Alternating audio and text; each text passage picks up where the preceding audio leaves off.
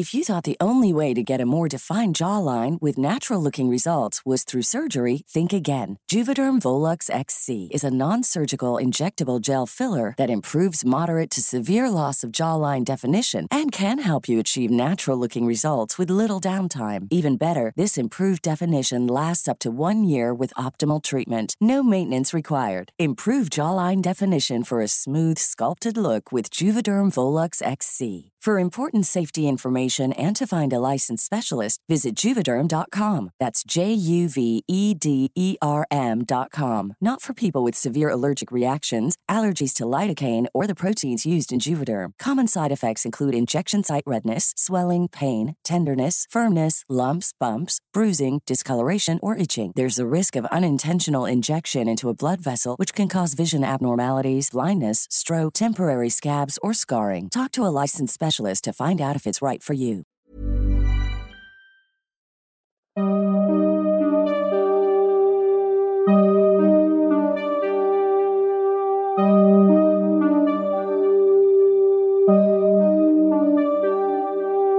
Durante los siguientes minutos escucharás historias que podrían quitarte el sueño. Cosas que pasan con mayor frecuencia de lo que podrías imaginar. Anécdotas vividas por personas reales como tú, como yo. ¿Estás listo para escucharlas? Así que ponte cómodo y apaga la luz, porque yo soy Emmanuel Morales. Y yo Kevin García, y estas son... Las historias del mundo creepy.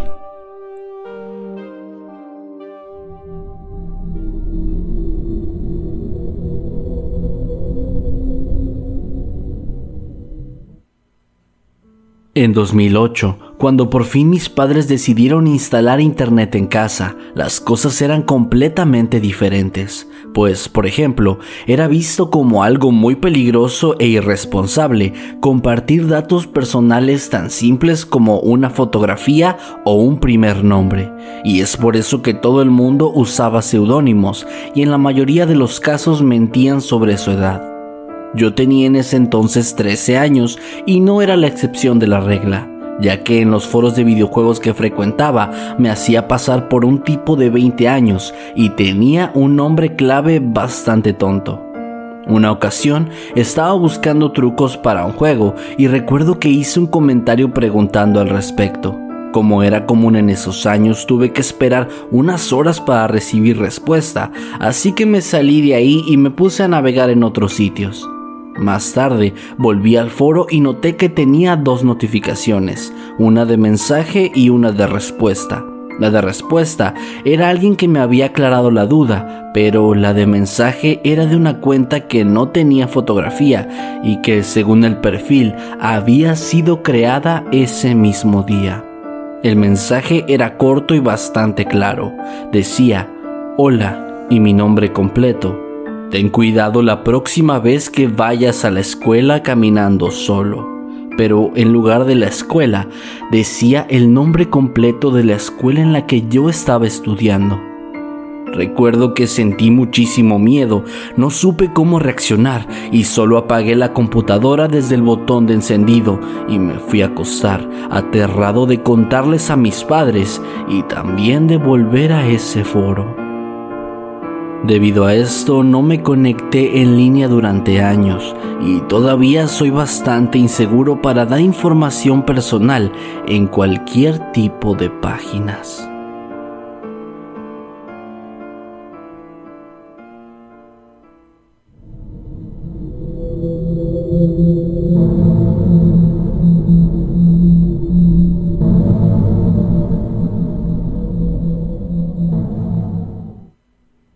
Poco antes de que Facebook se volviera tan popular, es decir, en el último par de años de Messenger, yo solía agregar amigos con los que jugaba online y a tan solo unos cuantos de ellos les platicaba cosas personales. Con el tiempo nos volvimos mejores amigos, a pesar de que vivían en otros países. Uno de ellos, de pronto, un día dejó de responder a nuestros mensajes y esto duró durante varios días, algo que si bien era inusual, no era nada realmente preocupante, ya que a veces nos quedábamos sin internet o éramos castigados y eventualmente regresábamos. Lo extraño fue que comencé de pronto a recibir correos desde su cuenta, con palabras que no tenían ningún sentido o contexto. Le comenté a mi tercer amigo, pero me dijo que no, que él no había recibido nada similar. Recuerdo que al menos fueron unos 10 correos en un lapso de 2 o 3 días, todos con este mismo formato extraño. De pronto, un día notamos que se conectó, ya que Messenger avisaba de esto a todos los contactos, y ambos le empezamos a hablar, preguntando qué es lo que había ocurrido. Lo que recibimos fue la respuesta de su hermana mayor, quien nos dijo que una semana antes, exactamente el primer día que dejó de contestar este chico, él había fallecido en un accidente automovilístico, y que hasta ahora su familia había utilizado su computadora para avisarle a sus contactos, ya que al parecer le contaba todo sobre nosotros, sus 2 mejores amigos que vivían en países distintos. Nunca pregunté acerca de los mensajes por respeto y también porque me daba miedo que no supieran de qué estaba hablando. Sinceramente, me da escalofríos el hecho de pensar que quizás estaba intentando comunicarse conmigo de alguna forma, y la verdad, nunca volví a abrir esos mensajes.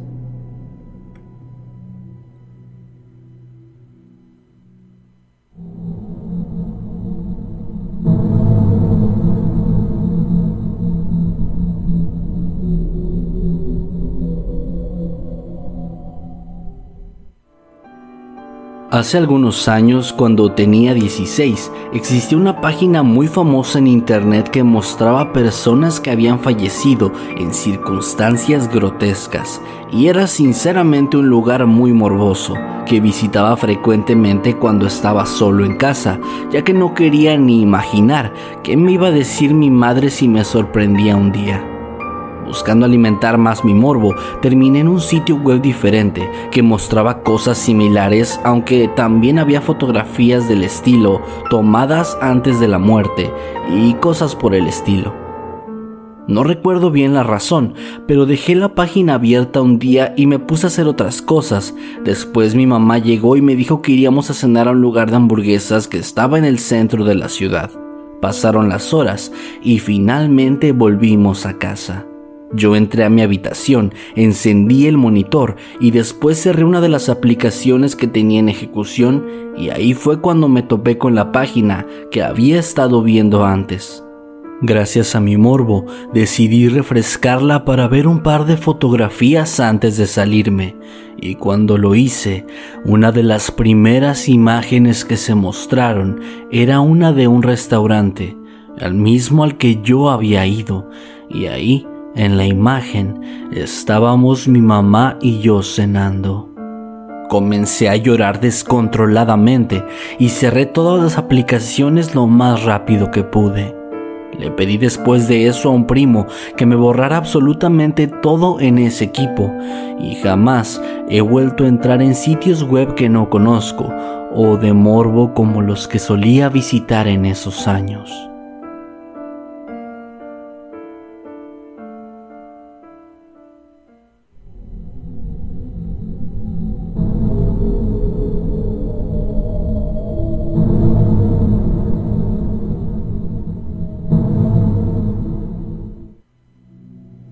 Yo tenía un amigo en Facebook que vivía en otra ciudad, y recuerdo que siempre lo consideré alguien un tanto extraño. Era muy excéntrico, a tal punto que en más de una ocasión recuerdo haber pensado que tal vez su intención era simplemente llamar la atención. Una noche, mientras estaba sentada en mi escritorio, navegando por Facebook, sentí de pronto algo extraño, como si una persona hubiese tocado levemente mi hombro. Asustada, puse atención a mi alrededor y confirmé que estaba completamente sola en mi habitación. No me dio tiempo de hacer nada más cuando un mensaje llegó a mi bandeja de entrada. Era este chico que simplemente me había preguntado: «Hey, ¿sentiste eso?». Completamente sorprendida, le pregunté a qué se refería, y él solamente insistía en que respondiera si había sentido algo o no. Fue entonces cuando le pedí desesperada que me dijera cómo lo había hecho, pero él se negó y recuerdo que no mucho tiempo después de eso, simplemente dejamos de hablar. Hay gente muy extraña en todos lados y no me cabe la menor duda de que ese chico no era alguien normal en absoluto.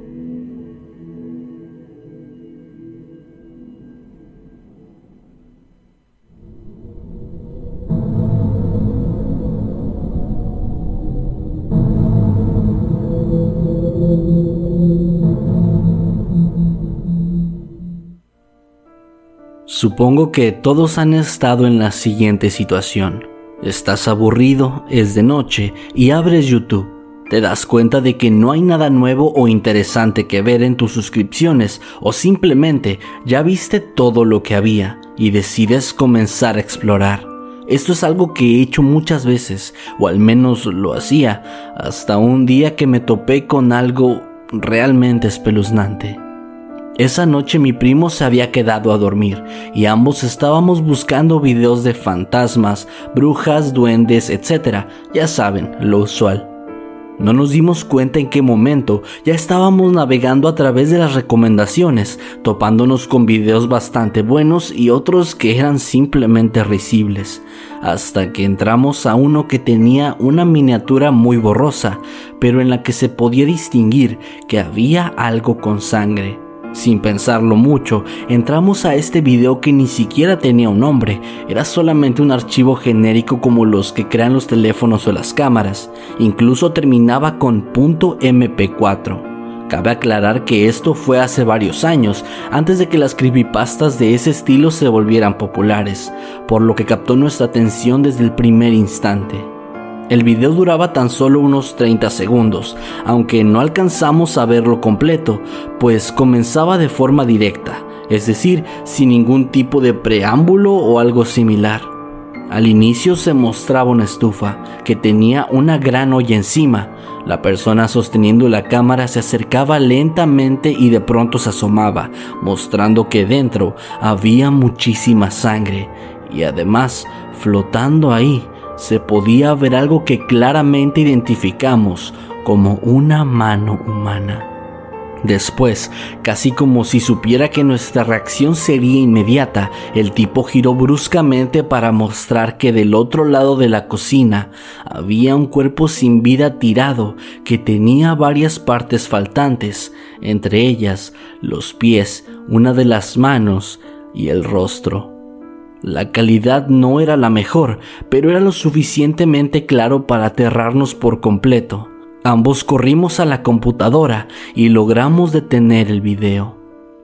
Nos asustamos todavía más cuando pensamos que, al ser claramente algo ilegal, nos meteríamos en problemas, así que decidimos ir con mi papá y le explicamos todo lo ocurrido. Él, bastante preocupado, nos pidió que nos quedáramos ahí y entró en la habitación donde estaba la computadora.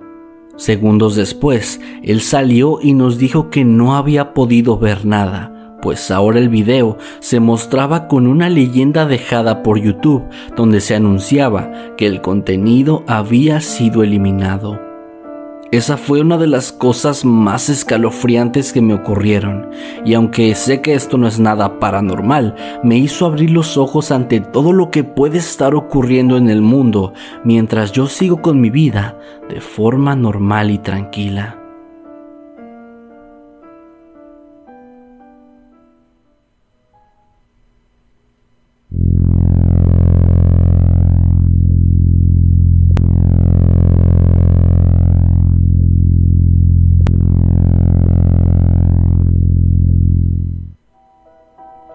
A los 16 años estuve involucrado en un accidente automovilístico bastante fuerte que me dejó hospitalizado durante 3 meses. A pesar de esto tuve bastante suerte, pues mi primo que iba manejando perdió la vida ahí, al igual que una mujer que se encontraba en la camioneta a la que impactamos. Todo el suceso fue bastante horrible y me dejó un par de secuelas tanto físicas como psicológicas, al grado de necesitar terapias durante años para poder superar todo el asunto. Unos años más tarde, cuando estaba ya en la universidad, uno de mis amigos que no sabía nada del tema se acercó de pronto conmigo y me mostró un video donde se listaban los peores accidentes de auto. Yo, a pesar de sentirme un tanto incómodo, no dejé de ver hasta que apareció el video de mi accidente. Recuerdo que la sensación que tuve fue muy similar a la del día que todo ocurrió. Sentí náuseas, escalofríos y mucho, mucho miedo. Tuve que irme de la escuela ese día y terminé regresando a la terapia poco después. A veces es difícil imaginarlo, pero detrás de todos esos videos morbosos de accidentes fatales, hay gente real involucrada, familiares y amigos de las víctimas, y no estoy intentando sermonear a nadie tampoco, solo que ahora he aprendido a ver el contenido de internet de otra manera y con un poco más de respeto.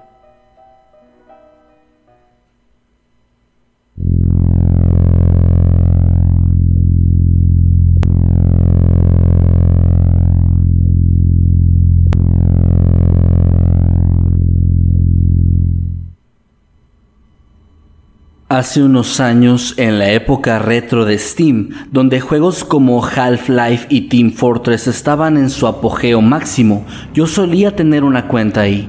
Tenía tan solo a un amigo de Steam, que era alguien a quien yo conocía bastante bien, y realmente nunca interactuaba con la gente que jugaba en los juegos online.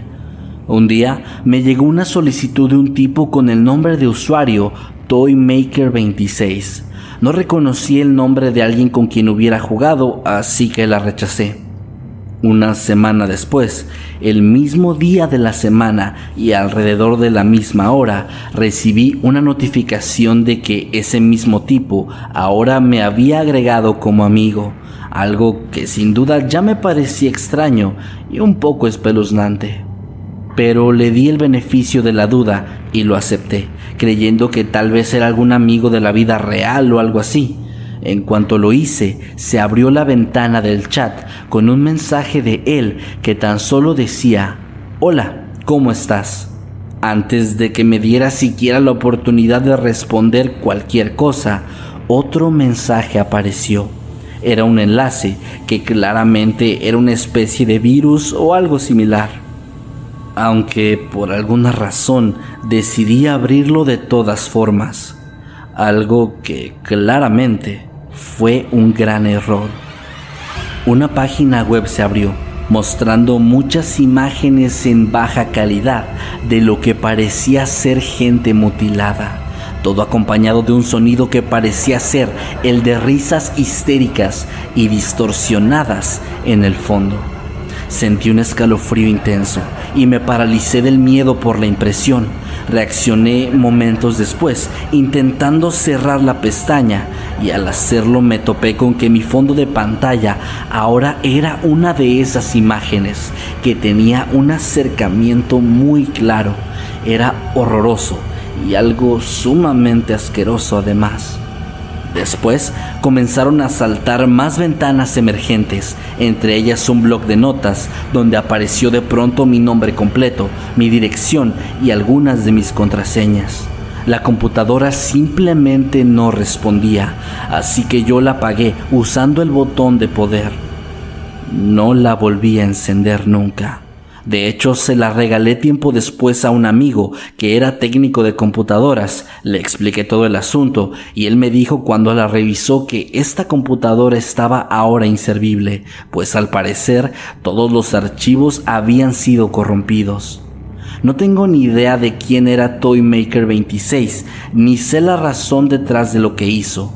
Ahora incluso admiro un poco sus habilidades informáticas para poder haber hecho algo así, pero en aquel momento, a mis 13 años de edad, el maldito me hizo pasar una de las peores tardes de toda mi vida y logró que durante años me diera mucho miedo conectarme para jugar juegos online en una de mis nuevas computadoras.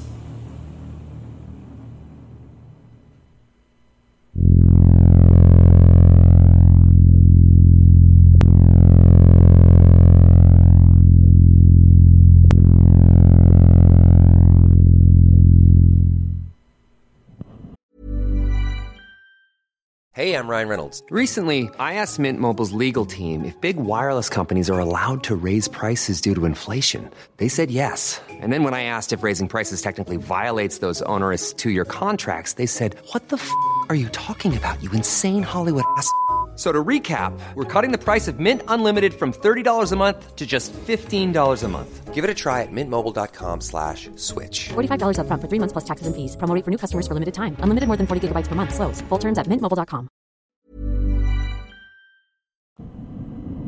Alrededor de 2010 se hizo viral un video en donde un tipo se lanzaba de una especie de acantilado intentando caer hacia el mar, pero que antes de dar el impulso final se le resbalaba uno de los pies y este tipo terminaba cayendo y golpeando su rostro en la orilla de lo que parecía ser un muelle. En el video se escuchaban los gritos de las personas que estaban con él y de quien estaba grabando también, mientras se mostraba el cuerpo inerte del tipo, que comenzaba a llenarse a su alrededor de sangre, mientras seguía ahí, flotando, y varias personas acudían en su ayuda. Momentos después, la imagen se cortaba y se mostraba ahora al hombre en una camilla, al parecer ya en un hospital, y ahí era donde las cosas se ponían bastante feas, pues se notaba claramente cómo su rostro estaba partido a la mitad con un corte vertical. Era realmente espantoso ver ese video, y aunque nunca supe si era real o no, a mis 10 años fue algo muy impactante, en especial porque por alguna razón YouTube me recomendó ese video mientras yo veía cosas de fantasmas y similares. Recuerdo que después de ver el video me puse a llorar un largo rato y no utilicé mi computadora por unos días hasta que esa sensación horrible se fue. El video se hizo tan popular que en la escuela algunos de mis amigos lo tenían en su teléfono y se lo mostraban a mis compañeras, las cuales obviamente gritaban aterrorizadas. Sé que en internet hay cosas mucho peores de lo que vi, pero fue la primera vez que tuve un encuentro con material que me dejó marcado y sinceramente es de esas imágenes que por más que lo intente no podré sacar nunca de mi cabeza.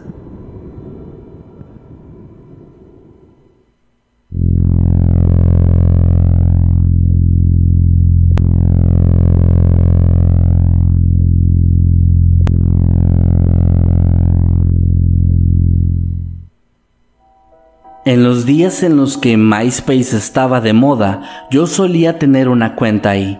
Recibí en una ocasión la solicitud de amistad de un tipo que yo no conocía. Creo que tenía por aquel entonces 14 o 15 años, así que sin pensar mucho en las consecuencias que esto podría traer, yo lo acepté. Hablamos en un par de ocasiones, pero realmente no llegó a nada nuestra conversación. Todo iba relativamente bien, hasta que unas semanas después me encontré con su página de MySpace.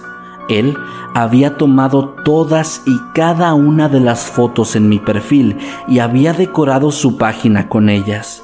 Tenía un montaje de mí como imagen de fondo y en su foto de perfil tenía una fotografía editada en Photoshop de nosotros dos, como si fuéramos una pareja.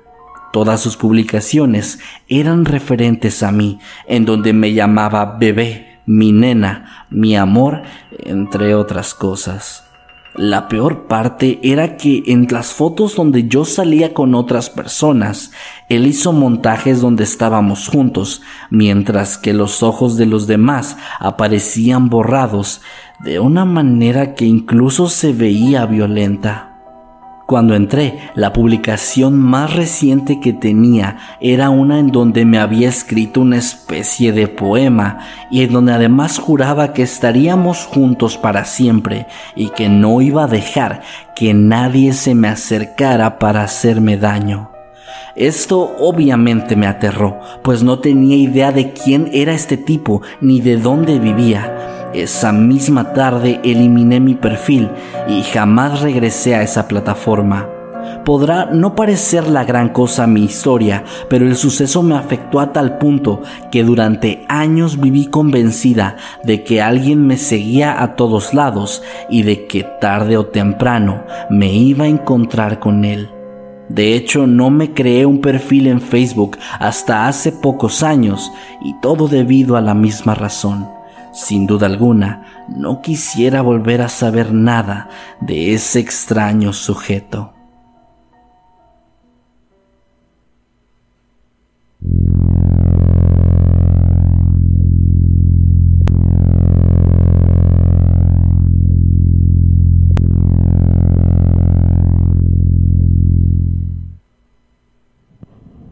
Hace un año me encontraba comentando en un artículo de Facebook, el cual hablaba sobre cómo un tipo había sido golpeado por un policía cuando este lo detuvo por posesión de narcóticos. Básicamente lo que yo estaba diciendo es que el tipo no merecía haber sido golpeado por eso y que el oficial había abusado de su poder. Entonces, un tipo al azar comenzó a comentar que sí, que lo merecía y que con mi actitud hacia la policía, probablemente yo sería el siguiente. Esto comenzó a generar una serie de intercambios entre nosotros, en donde discutimos hasta que finalmente me mandó un mensaje privado diciendo que nos deberíamos ver en persona. En este punto yo fui a revisar su perfil y noté que teníamos 2 amigos en común, ambos compañeros que conocí cuando trabajé en un hospital mental muy grande en el estado, algo que le agregó un toque perturbador al asunto desde el inicio. Después de que comencé a ignorar a este tipo, recibí un mensaje donde decía que estaría en mi casa en 40 minutos. Yo le contesté sarcásticamente, buena suerte encontrándola, pues vivo en una zona bastante rural. Aproximadamente 1 hora después, vi que un auto comenzó a pasar de un lado a otro en una carretera muy cerca de mi casa. Iba bastante lento y se detenía por momentos, solo para después seguir avanzando. Esta era una autopista en la que los autos que transitan no pasan nunca a menos de 100 kilómetros por hora, así que sin duda alguna esto era bastante inusual. Inmediatamente contacté a mis 2 amigos a través de Facebook para ver si conocían al tipo. Uno de ellos me respondió de inmediato y me dijo que sí, que lo conocía, pero que no tenía muchos detalles de él. El otro, después de varios minutos, también respondió y me dijo que sí y que le había dicho dónde vivía yo, pues el tipo había inventado una historia sobre que me conocía y que éramos amigos de hace tiempo o algo así. En esos momentos mi esposa ya estaba muy asustada, así que yo tomé mi pistola y esperé cerca de la puerta frontal. Finalmente vi cómo el tipo dentro del auto se acercó a la casa, cruzando un camino de tierra, mientras gritaba en el teléfono muy molesto. Se quedó unos minutos más ahí y después se fue. Al parecer mi amigo le había dado una idea general de dónde vivía, pero no la dirección exacta, y al haber más casas en la misma zona, no supo dar con la mía. Un par de horas después, recibí otro mensaje, antes de bloquearlo finalmente, donde el tipo me decía, «Estuve a punto de encontrarte, hijo de perra». No respondí, y no volvió a ocurrir nada similar. Un par de semanas después, el primer amigo que me respondió me avisó que el sujeto había sido arrestado días antes por violencia doméstica. No sé si esto pueda ser considerado como aterrador, pero para mí y mi esposa no hay duda de que lo fue. Es difícil imaginar qué hubiera pasado, pero me sigue sorprendiendo lo extraña que puede ser la gente en redes sociales y cómo por algo tan tonto pudo haber ocurrido una desgracia bastante grave.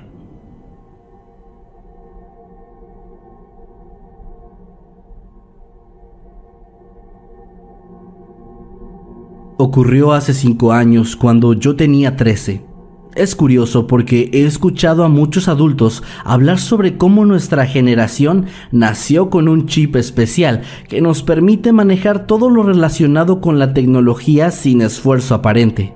Creo que es esa misma creencia la que hizo que las restricciones en cuanto a lo que visitamos y la información que damos en línea ya no fuera tan estricta como aparentemente lo fue antes. O al menos eso es lo que mi hermano, que es 10 años mayor que yo, siempre se la pasa diciendo. Yo en esa época tuve una de esas fases en las que buscaba videos de todo tipo en sitios oscuros o extraños, y aunque sabía que algunas de esas cosas eran muy falsas, ya había tenido un par de encuentros con imágenes bastante gráficas, videos tomados antes de un trágico deceso, entre otras cosas. En uno de estos foros me topé con un enlace que se llamaba simplemente SesameStreet.mp4. Sin pensarlo demasiado y no sé realmente por qué, le di clic y fui así redirigido a una página donde solamente se encontraba un video que inmediatamente comenzó a reproducirse. Era una serie de videos cortos e imágenes que pasaban de forma muy veloz, todos y cada uno de ellos mostrando a niños menores de 5 años, ya sin vida. Todos estos mostrando de una forma grotesca y cruda sus cuerpos cubiertos de sangre y otras cosas que sinceramente prefiero no mencionar. No pasaron más de 4 o 5 segundos cuando yo de inmediato cerré todo y me puse a llorar de forma descontrolada. No sé si las imágenes realmente eran tan fuertes o fue la sorpresa del momento, pero sin duda alguna después de eso no he vuelto jamás a dar clic en ningún enlace extraño, y también perdí esas ganas de ver fotografías o videos de ese estilo.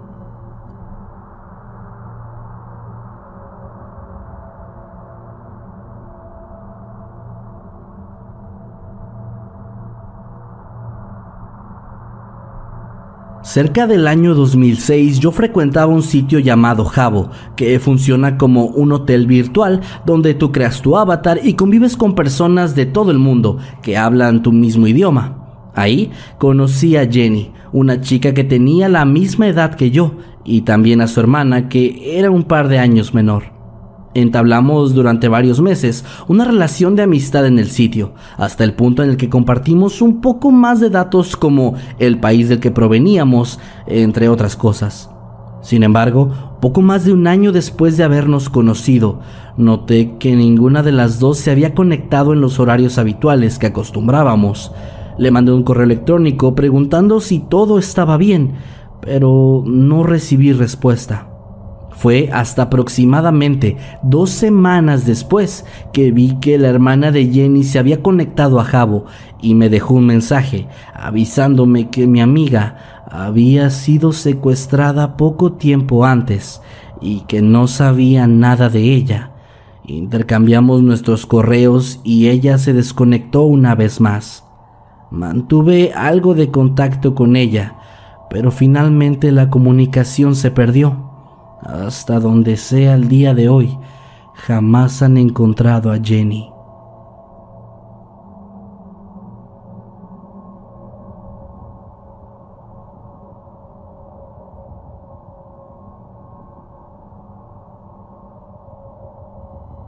Hace un par de años yo era muy activo en Reddit y 4chan. Realmente había visto en internet casi todo tipo de contenido, desde cosas asquerosas hasta grotescas, y pensé en aquel entonces que ya lo había visto todo, o que al menos nada nuevo me iba a poder sorprender.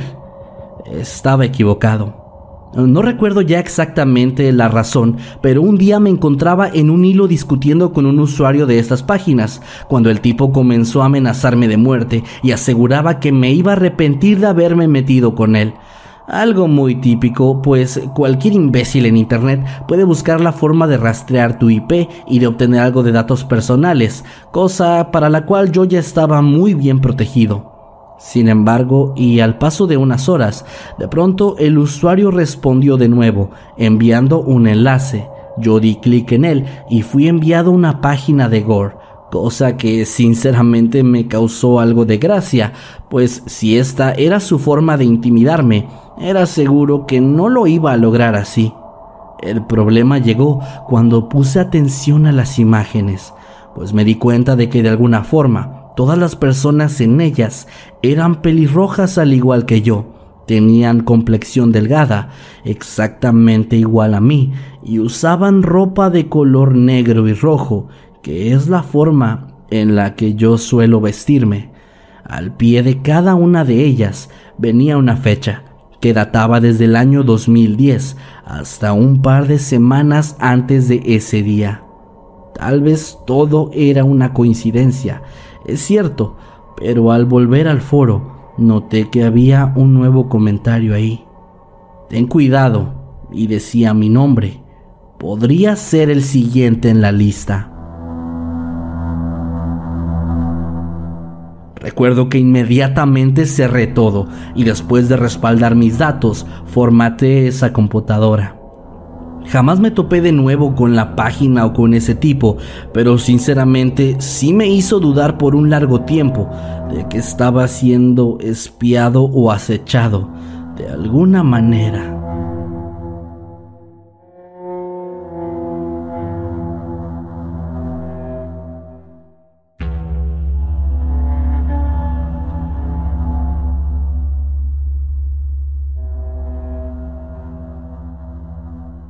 Fue algo sumamente extraño.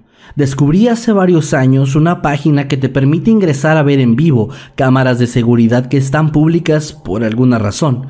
No es algo realmente ilegal o peligroso, pues al parecer incluso hay gente que ingresa un enlace para poder vigilar en tiempo real su negocio o su hogar. Yo me llené de curiosidad al encontrar esto y durante varios meses entraba a ver por un par de horas estos enlaces, topándome casi siempre con lugares vacíos o calles donde transitaban pocas personas. Era extrañamente relajante y terapéutico para mí, pues al mismo tiempo que tenía el video de fondo, ponía música de ese estilo relajante como de elevador más o menos. Desafortunadamente, todo cambió una tarde.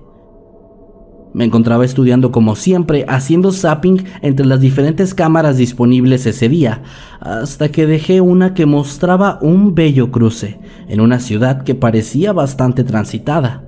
Después de un rato, volteé a observar la pantalla. Había autos cruzando, motocicletas, peatones y una que otra persona en bicicleta. De un momento para otro, vi cómo uno de estos ciclistas cruzaba una avenida solo para ser embestido violentamente por una camioneta bastante grande.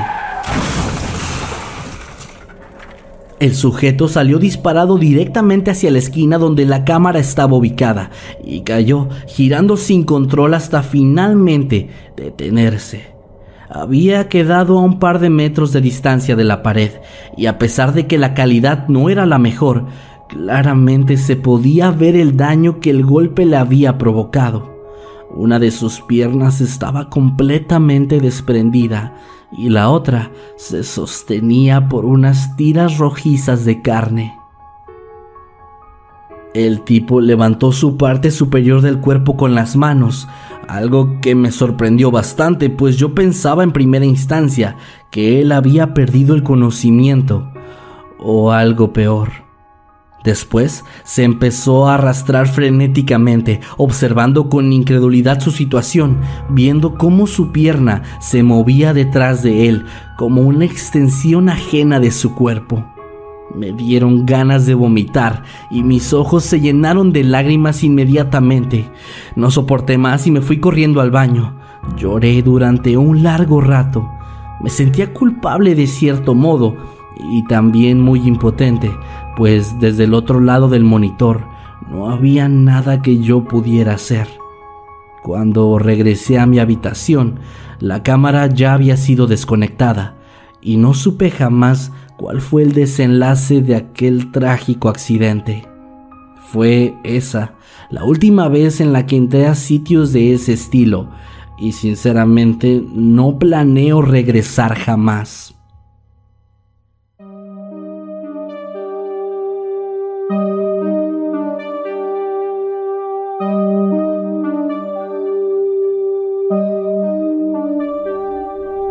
Hemos llegado al final de este episodio. Esperamos que haya sido de tu agrado.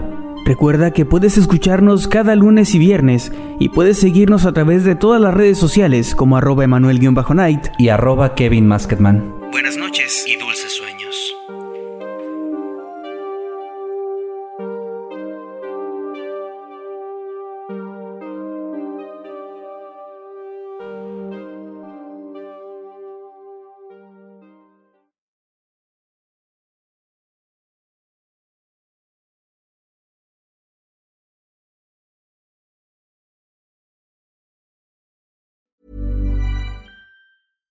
How would you like to look 5 years younger? In a clinical study, people that had volume added with Juvederm Voluma XC in the cheeks perceived themselves as looking 5 years younger at 6 months after treatment. Look younger, feel like you. Add volume for lift and contour in the cheeks with Juvederm Voluma XC. Reverse signs of aging by adding volume to smooth laugh lines with Juvederm Volure XC. For important safety information and to find a licensed specialist, visit Juvederm.com. That's Juvederm.com. Not for people with severe allergic reactions, allergies to lidocaine, or the proteins used in Juvederm. Common side effects include injection site redness, swelling, pain, tenderness, firmness, lumps, bumps, bruising, discoloration, or itching. There's a risk of unintentional injection into a blood vessel, which can cause vision abnormalities, blindness, stroke, temporary scabs, or scarring. Talk to a licensed specialist to find out if it's right for you.